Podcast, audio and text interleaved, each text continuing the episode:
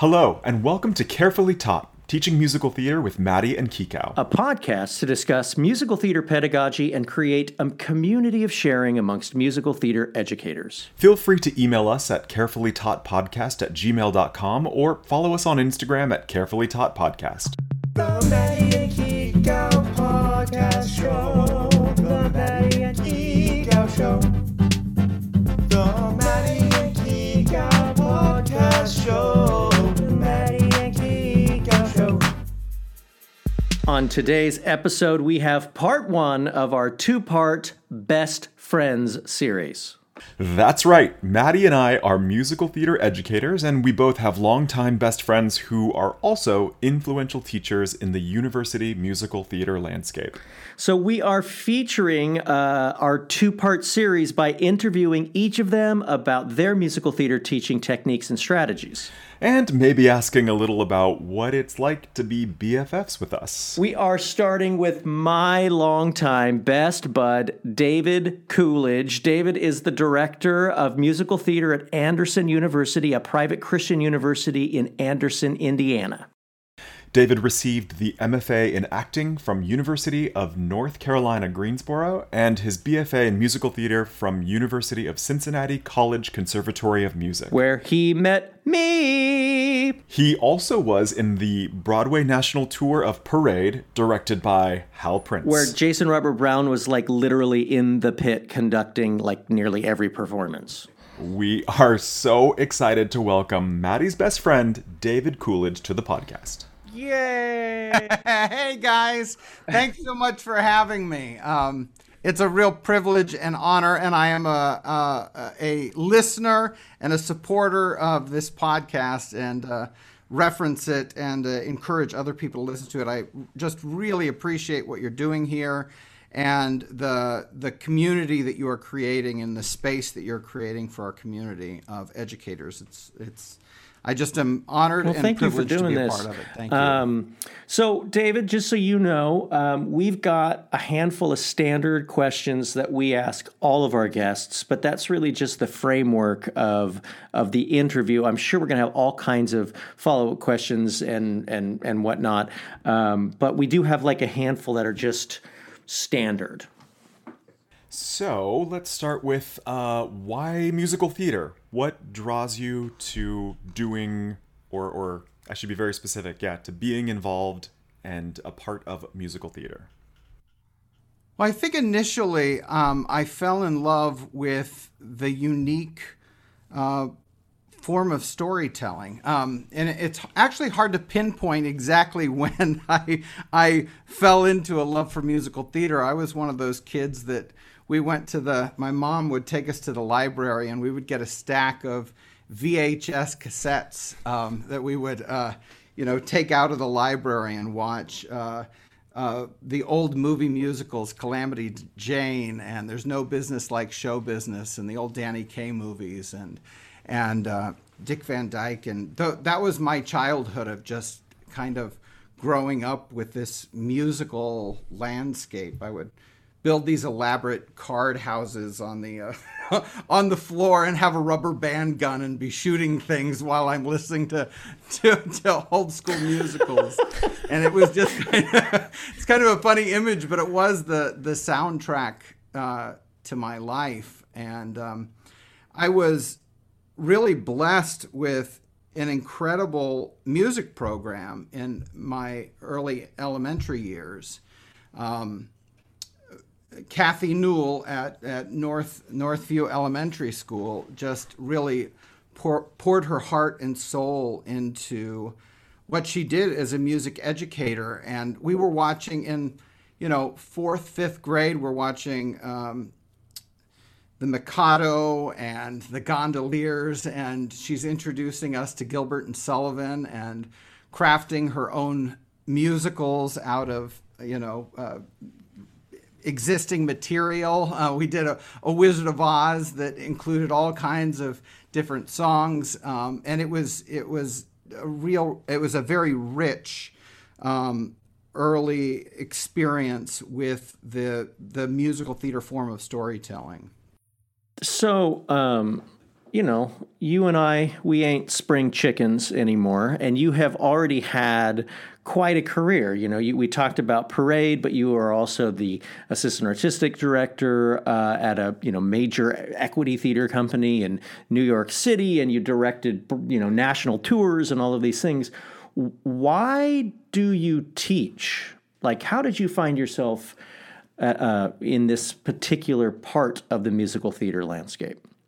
Well, I think like so many people, um, and I've even heard on your podcast too, other people say, you know, teaching was kind of the last thing uh, many of us thought we would be would be doing early on, and maybe even said we didn't want to do originally.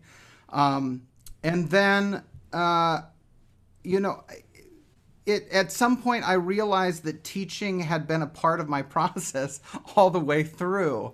You know, I was I, as an actor and then as a director and a producer and an arts administrator, I was constantly doing master classes or talkback sessions or panels and uh, or coaching. And then at some point you realize all of those things are actually teaching. It just doesn't feel like it early on. Um, i also ju- I, I come from a long line of educators. My dad's a public school educator. My mom's a public school educator. My sister was a public school educator. My grandfather was a public school educator. Um, so the importance of education is firmly in my DNA, and and I believe in the in the power and and the uh, and the strength and responsibility of uh, of being um, being an educated human being in the world to be of service to the world. And so i think at some point um, right before grad school i kind of looked at my my life experiences and started to say hey where where in the next stage of my life because i was feeling that page turning in the next stage of my life where can my life experiences and my passions be of greatest service and um, and that felt like teaching um, and so Maddie can attest to this when you know when I was in my uh, MFA program we went to the we were in the our MFA programs at the same time in the same place and but I I really went in with the with a clear focus that I wanted to be the director of a program coming out of, of that MFA. Um, and that was very helpful to my my uh, my to my uh, education in my MFA program. It gave it a very laser laser cut focus on what I wanted to do right after. This is so great. I'm I'm now putting the puzzle pieces together because the the same situation with myself and Jacob that you know we'll have on a future episode, but just being in um, the same MFA program sort of led to where we are now. So, so just because we're we're here, I'm just gonna jump your question, Maddie, for just a second, because I think it we connect to the the other question we ask, which is about the responsibility as MT educators to change or affect the professional industry as we know it. So you're sort of talking about that, but I think we can get a, a little deeper in terms of um, how how we teach them changes the industry or how does that change the industry? Um, it is difficult for somebody with debt to just jump into the very expensive training etc that happens. Uh, so yeah what tell me what you think there. In musical theater specifically? Mm-hmm. yeah i you know that is such a fascinating question and one that i think we're all wrestling with right now. And i've i'm of two minds on this as probably most of us are. You know, I think we all grew up and were taught that you teach uh, for the industry. You know that that you are your the main goal is to prepare individuals for the realities of the industry. And now there's you know there's another thought of that we need to teach for the industry that we hope to see. You know, and and I think that I honestly fit somewhere in between that, you know, and um, and, and for a couple of reasons. I think it's a really really important question. I'm so glad that you are creating a space uh, for dialogue around this incredibly important issue. You know, it used to be again growing up that there casting was much more based on type, very specific. Um, some regional theaters and and summer stock still are in that vein, so I think type is important to have an understanding of, but it's also extremely limiting and not the world we live in anymore. And so I, I like to think about meeting students where they are and helping them to develop their unique skills as an artist and as a human being.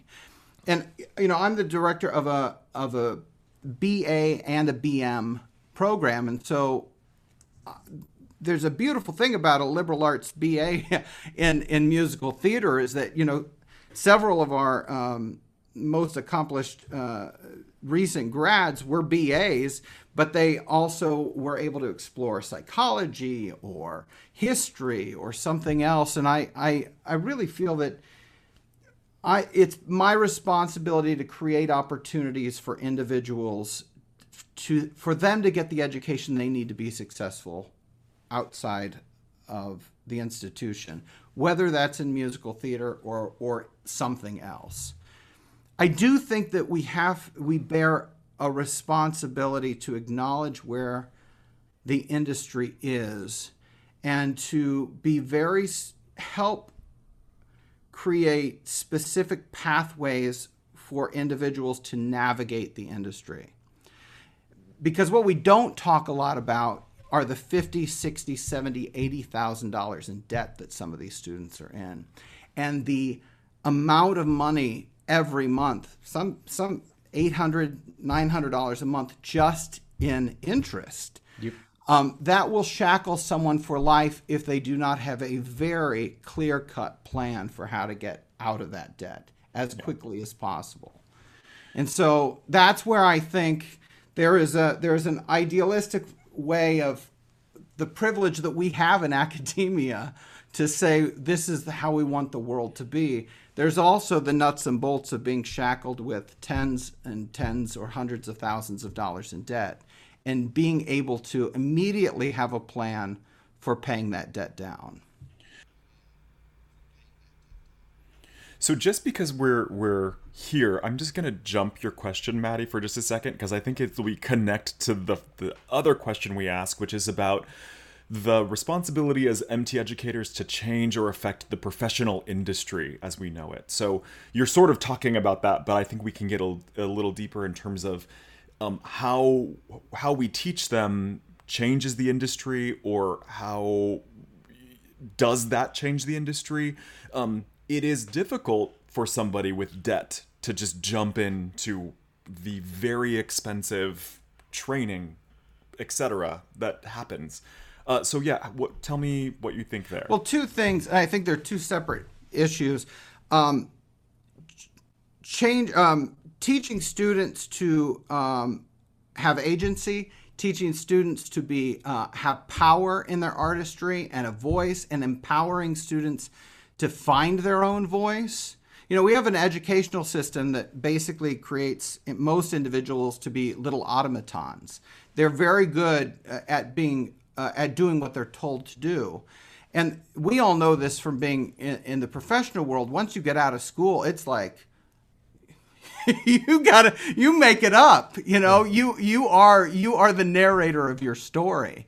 And so i think being able to empower students to say to discover what's what is unique about their artistry what they want to say as an artist and how they want to be a positive force in the world through their artistry i think that does change the, the industry. I think that radically changes the industry and it may not be it it may not be the uh, an immediate change you know it but it will be a it will be a longer lasting change. Healthier um, more sustainable and um, and and a much richer and vibrant art community that will come out of that. Um, the the nuts and bolts the nuts and bolts of getting out of debt i think are a, are another thing um, entirely but but that's where i think things like um, uh, cruise ships are such an amazing opportunity.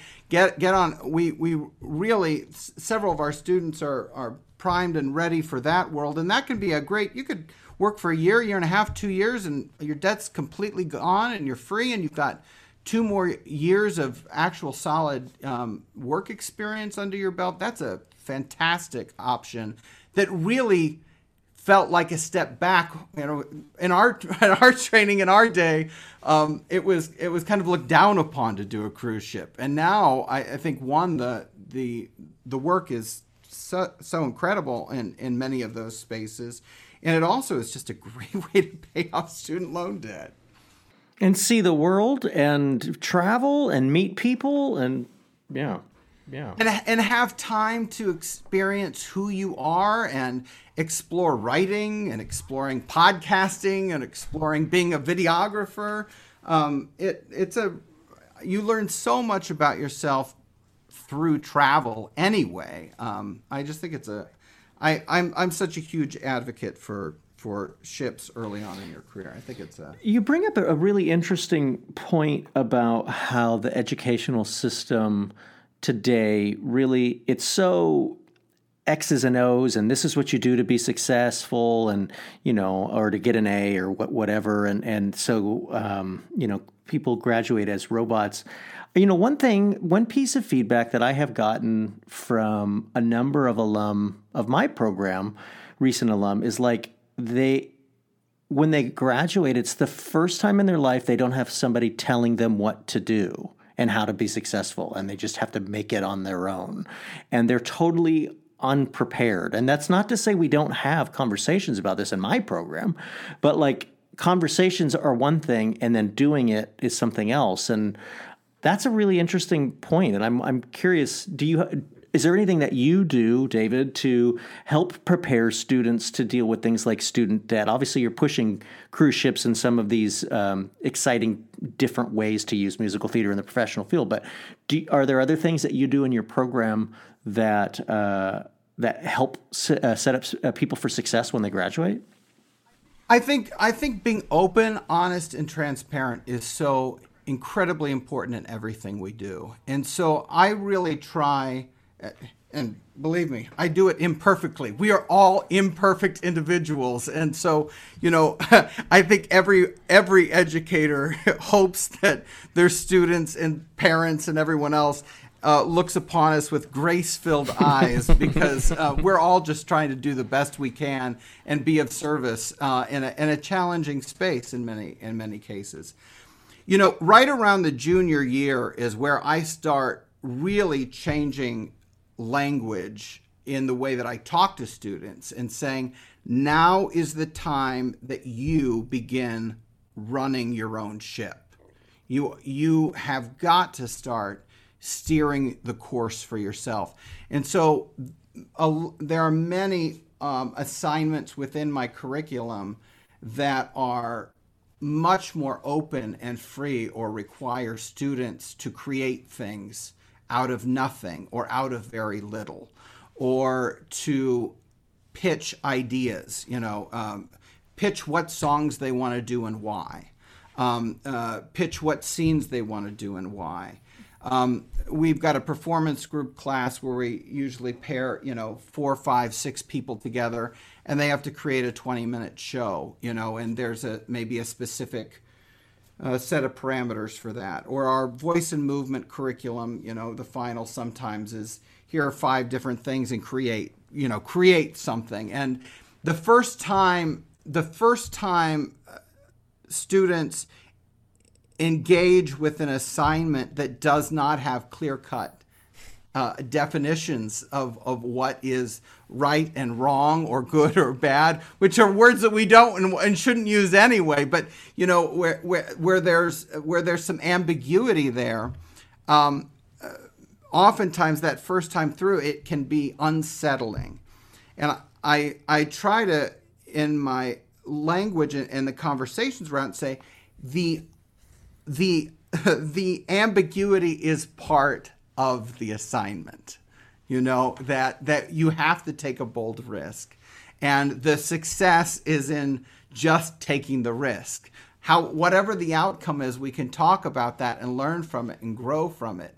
But if you are someone who needs to measure success for yourself in some way, let the bold choice, let the risk, let the the flying into the unknown be the success. Let and that's enough, you know. That's enough.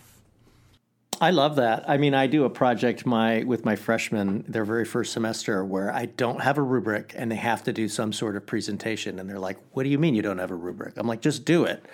Just do it. It doesn't just do it." They're like, "But what do I have to do to get an A?" Just do it. Just just just just just do it.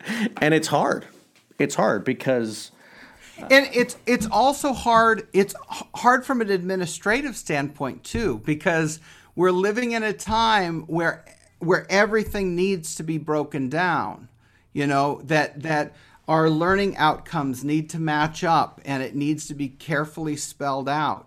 And so there's there's a challenge in there uh, as an educator to uh, have enough um, structure that that it is going to fly yeah, on our in, in our syllabi and, and in our in our reports and that sort of thing and yet still have the ambiguity that's necessary for the growth of our students. That's why I, that's the other reason why i think um, an education in the performing arts is is incredibly powerful, not just for individuals who want to um, be go on and be professionals in the industry, but you're learning interpersonal skills, you're learning creative, uh, critical thinking skills. We have individuals go on to build businesses in real estate and who go on into sales and work in finance and go on to education as well as performance in all aspects.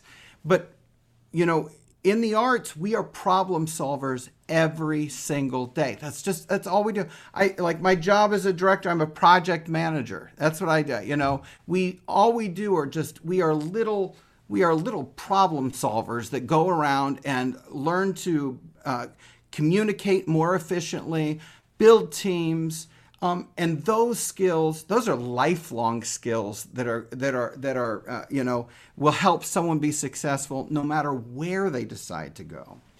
that's great. Yeah.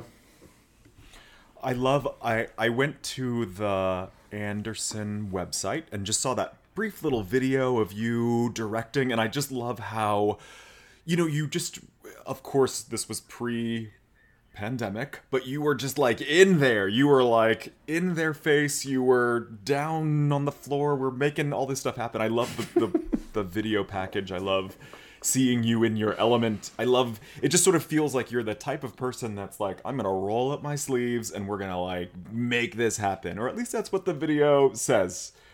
So so Well, we are we are really blessed here. I mean, uh, our students are kind and generous and and and driven individuals and and but without that without that cutting competitive you know Right. uh, uh, thing that most of us all experienced in our undergraduate years. You know that there is there is a way to um, to to have rigor, and there's a way to to challenge individuals, but to be able to do that in a way that that they know that they are loved and cared for. And I think that that's incredibly important. I also think it's incredibly important as, you know, as a kid who grew up in the Midwest, whose parents were public educators. I mean, I was a sweet little puppy dog of a boy, you know, uh, and and with with a very thin skin.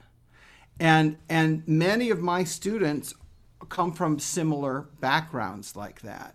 And so I do think that there's a fine line that that we do have to we have to be able to deal with direct communication.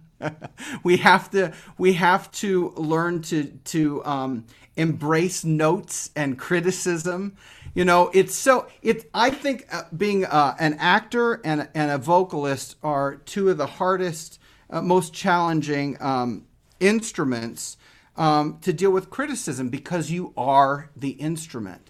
You know, I, I've played some piano and uh, we've got many students who play instruments and and it, receiving criticism or feedback about an external instrument is very different than um, than receiving crit. You know, the, the feedback is still about the work, but the work is you, and it it takes it, it it really takes some time to be able to distance yourself from that. And we talk a lot about that. We talk a lot about that, um, and and and we try to give a lot of that kind of feedback so that individuals can begin learning to separate their own self worth from work.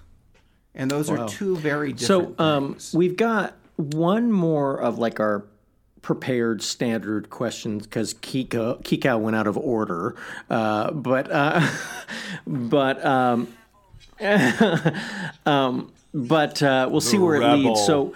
What is one thing that you do as a musical theater educator that you don't think anybody else does? Something totally unique to you. Well, a, a, a technique or a pedagogy that is fairly new in the in the landscape that I'm extremely passionate about is uh, the work with archetypes.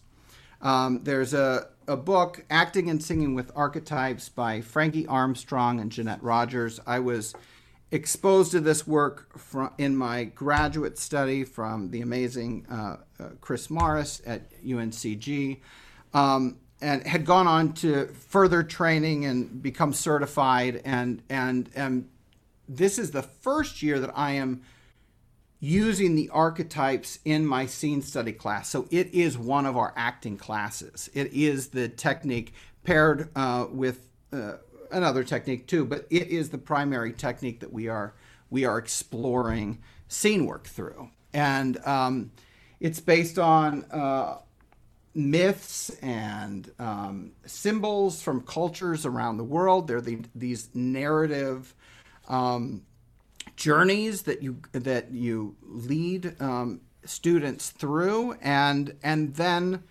so you've got you've got the um, the trickster and the huntress and the spiritual temporal leader and many of these archetypes that we've all are maybe peripherally um, uh, familiar with through um, if you've done any reading on psychology or that sort of thing, or maybe even in our in our you know those epic movies you always hear about the hero's journey and and uh, archetypes pop up everywhere in our storytelling, and so um, there's an efficiency to the work that happens when you can begin working uh, character development and say, why don't you explore this through the lens of the huntress? And if you've created a whole narrative for yourself about how the huntress lives in your body, and and some of them are are are you know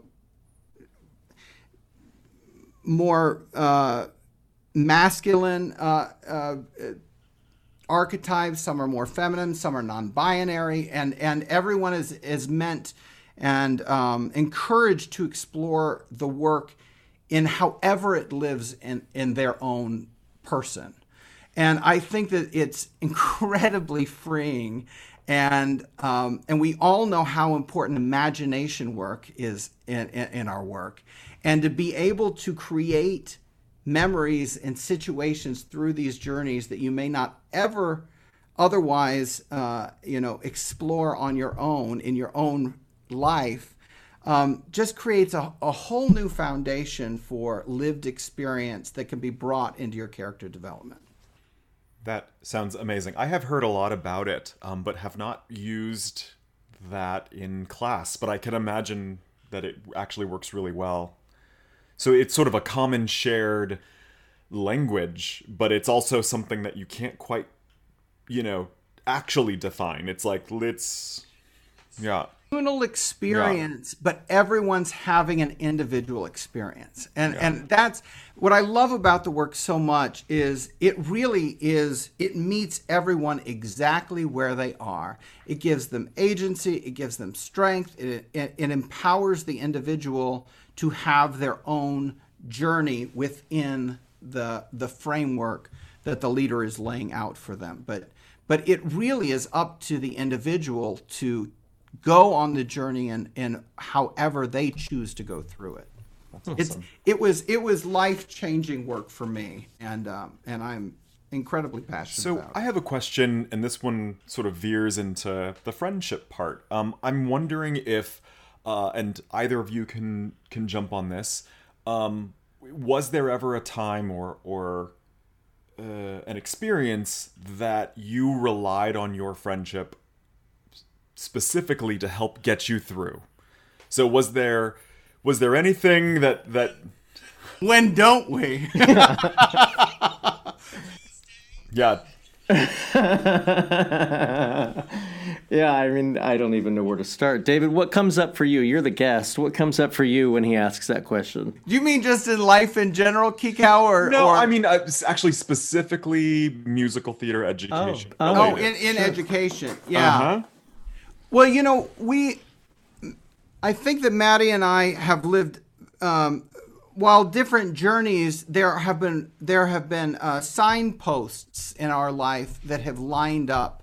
Uh, uh, you know, we we went to undergrad together. We we both performed at the same times. We explored different things but similar things for about ten years in between, um, and uh, and then we went to grad school together.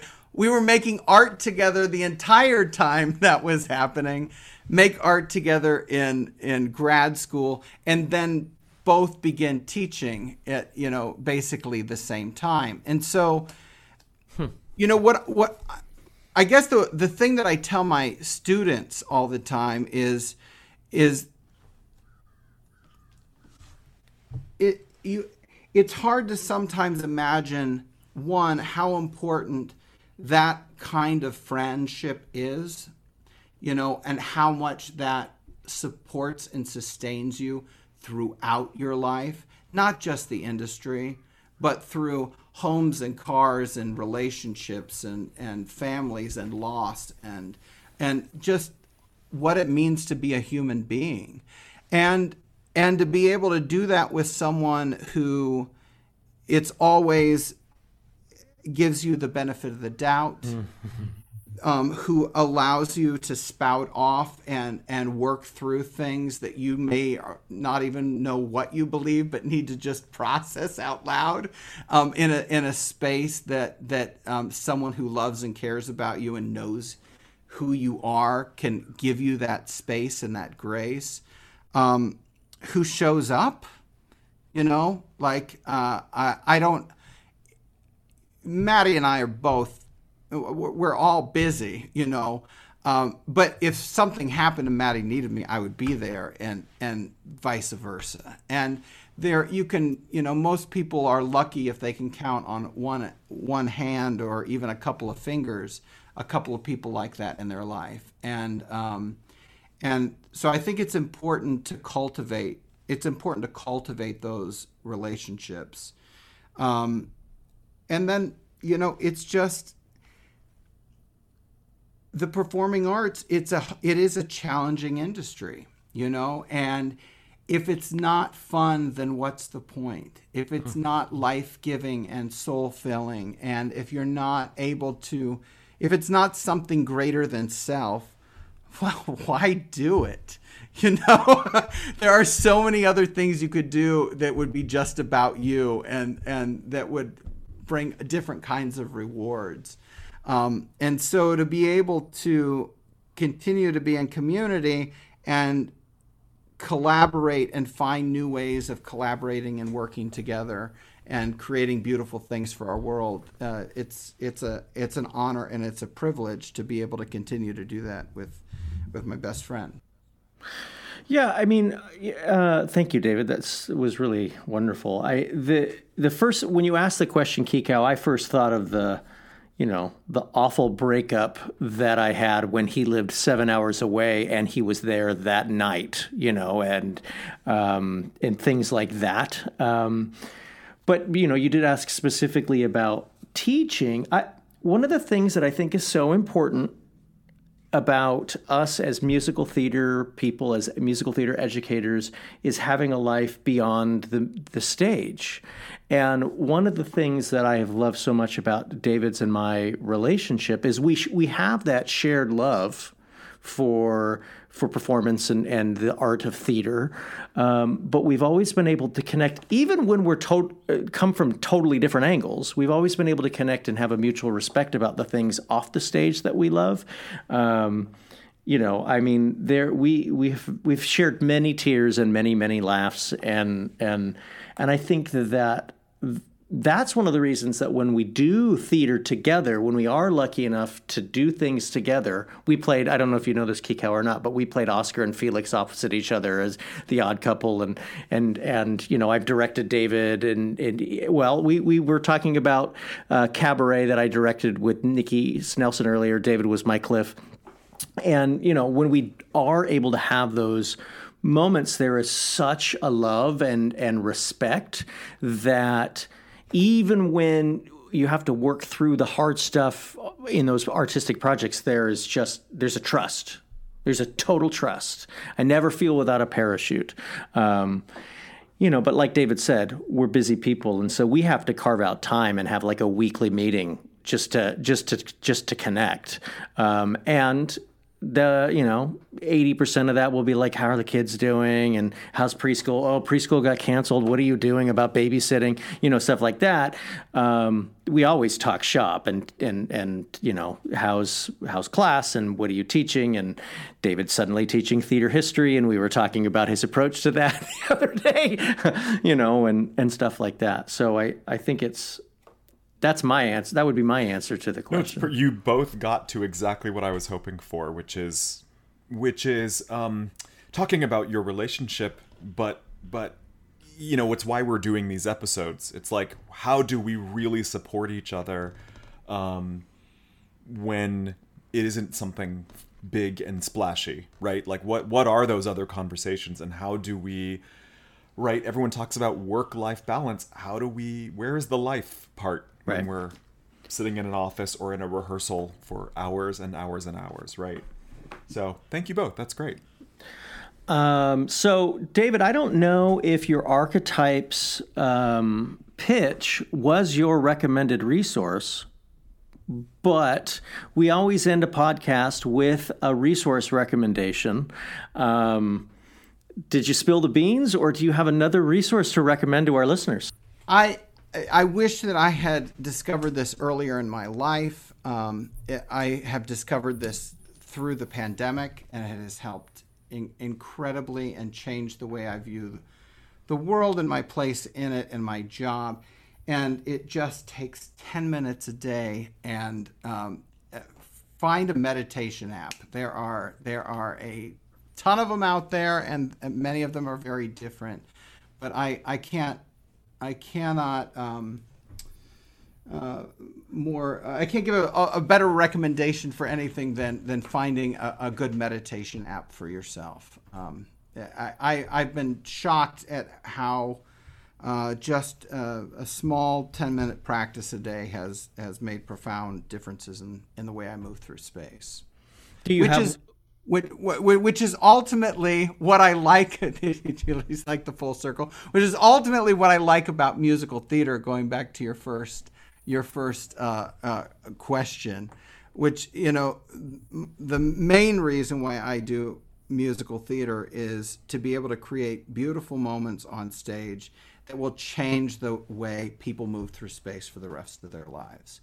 You know, and and we have I, I've got a, a handful of moments in the theater that I will take to my grave uh, that have fundamentally changed who I am as an individual. And to be able to, for that to be part of your life story, to speak into the life stories of other individuals, um, I it's that is the um, that is the greatest privilege uh, that that that anyone can uh, can give is to be open and receptive in in in in that space to be able to speak into other people's lives.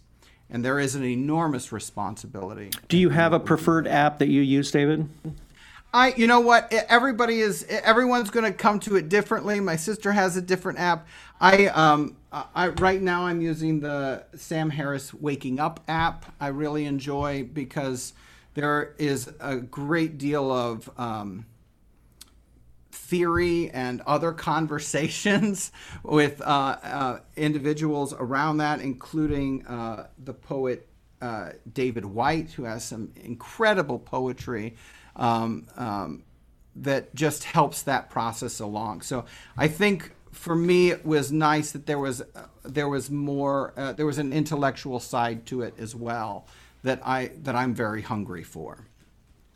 Thank you so much. I feel like this is the first of our recommendations that is about um, self care and it's about really taking that time. So I appreciate it because it, it, you know, on paper it doesn't look like you can make those connections, but actually it's like, no, we, we do need to find that calm, that quiet, and um, to make those connections in order to do what we do. So thank you for that. So, Kikau, you were really excited to talk to David. You said uh, a couple of weeks ago when we were planning this, I really, I really want to hear David talk. Did you get what you were hungry for, or did you have any other follow up questions?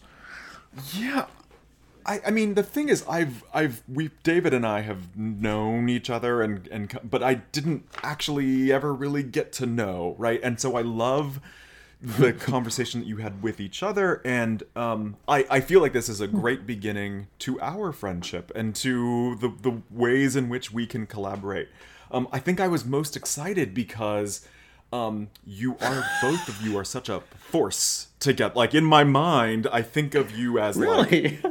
magnets, and yeah, but just because I asso- I just associate the two of you together. So um, I just was I wanted to have these moments to then sort of you know peel behind the curtain to get my own little backstage tour of your friendship, and I do feel like this is a great start to that.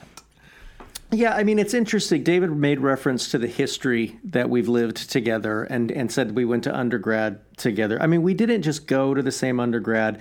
We were both transfers uh, at a school that doesn't typically take transfers. Uh, and we're both, uh, I mean, he mentioned both of his parents are public school teachers. My parents were public school teachers. He's from the Midwest, and I was, you know, a little granola from California. And he walked around with a, you know, dress shoes and a and a and an umbrella on days where it might rain. Um, so we we we came at things from very different angles, but we connected right out of the gate. I mean, that first year we watched the the the, the Seinfeld. We're again, I'm going to date us now. We watched the Seinfeld fin- uh, finale together. Our first year at CCM, uh, eating. Philly cheesesteaks from the Penn Station around the corner, and have just been been able to rely and trust each other, rely on and trust each other ever since. And that's that's I mean, like look up the year that Seinfeld went off the air, and you'll know how old we are. But um, yeah, it's those kinds of friendships are special, and you just don't let them go. I don't know if you know this, Kikau. Another random fact about David and I. I performed his wedding ceremony, and he performed my wedding ceremony. That see, this is what people want to hear. I think I think doing So it's that- actually Reverend David Coolidge I was gonna say from uh, my online certification. You know, I was gonna say I think that there's such I've only done this one time. I've only officiated one wedding, and it was my brother's wedding. And it was all you know, in addition to an actual gift, I was like, this is the gift. Like, I'm never going to officiate someone else's wedding. This you know, I'm like, this is the special thing, and of course online reverend as well, all of us. Um, but I love that. See, that's the that's the information that we need to hear. That's so fun. Well, cool. This was this was super fun. Uh, David, thank you for carving out the time. I know with the two youngins and all of the responsibilities at work, there's a million different directions you're being pulled. So I know that our listeners are going to get really get something out of a lot of what you said today. So really appreciate you sharing uh, sharing that.